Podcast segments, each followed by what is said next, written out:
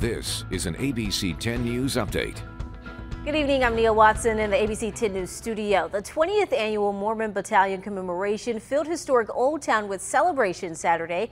Organizers say the event honors the U.S. Army's Mormon Battalion that walked over 2,000 miles from Kansas to San Diego during the Mexican-American War. The president of the site said they didn't have any military duties, so they did things for the community like construction.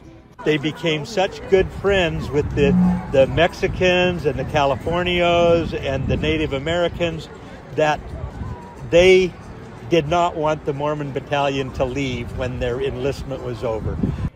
Saturday's festivities began with a reenactment of the Army's arrival with its 335 members.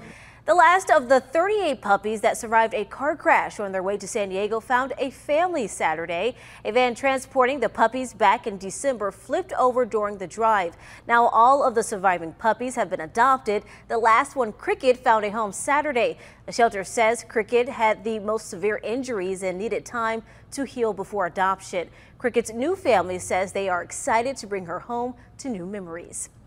All right, and we have a storm on the way. ABC 10 News weather anchor Moses Small is here to break it down. Hey, Moses. Hi, Nia. Well, you're absolutely right. Yet another storm on the way. We have a couple Watson warnings. We have that winter storm warning that starts tomorrow afternoon. That's in the mountains. That runs all the way until Tuesday morning, and a wind advisory for the desert that lasts until Monday at 7 a.m. Now, we're looking at potentially three straight days with rain on the way. We're going to see some gusty winds tomorrow, especially along the coast, up to 30 miles per hour. Same for our inland communities. Notice a little temperature bump as we get ahead to the weekend.